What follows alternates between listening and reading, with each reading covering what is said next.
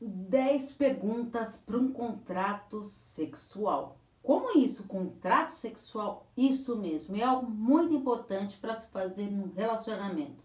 Paula, você está me dizendo que tem que ser algo escrito? Não, não precisa não, mas precisa ser muito bem conversado. E como será feito o convite para o sexo? Isso é um ponto para colocar lá nisso. Como negociam as preliminares? Terão sempre? Terceiro, como falam que querem mudar a posição?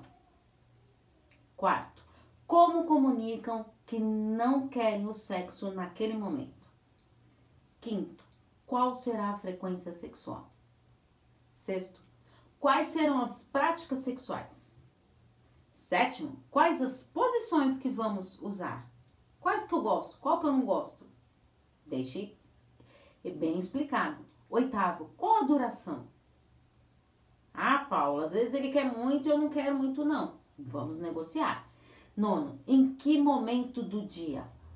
Décimo, será um sexo seguro ou um momento para contracepção?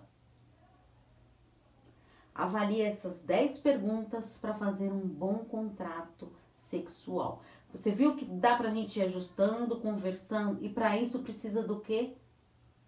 Um diálogo sexual. O casal precisa conversar sobre sexo, sobre sexualidade e está pronto para isso. Caso esteja difícil de ter este diálogo entre o casal ali, a terapia sexual é um meio de vocês negociarem e reformularem este contrato sexual. Então, estou à disposição para os atendimentos. Que quem caiu de paraquedas aqui, eu sou Paula Freitas, psicóloga, psicoterapeuta de casal e terapeuta sexual.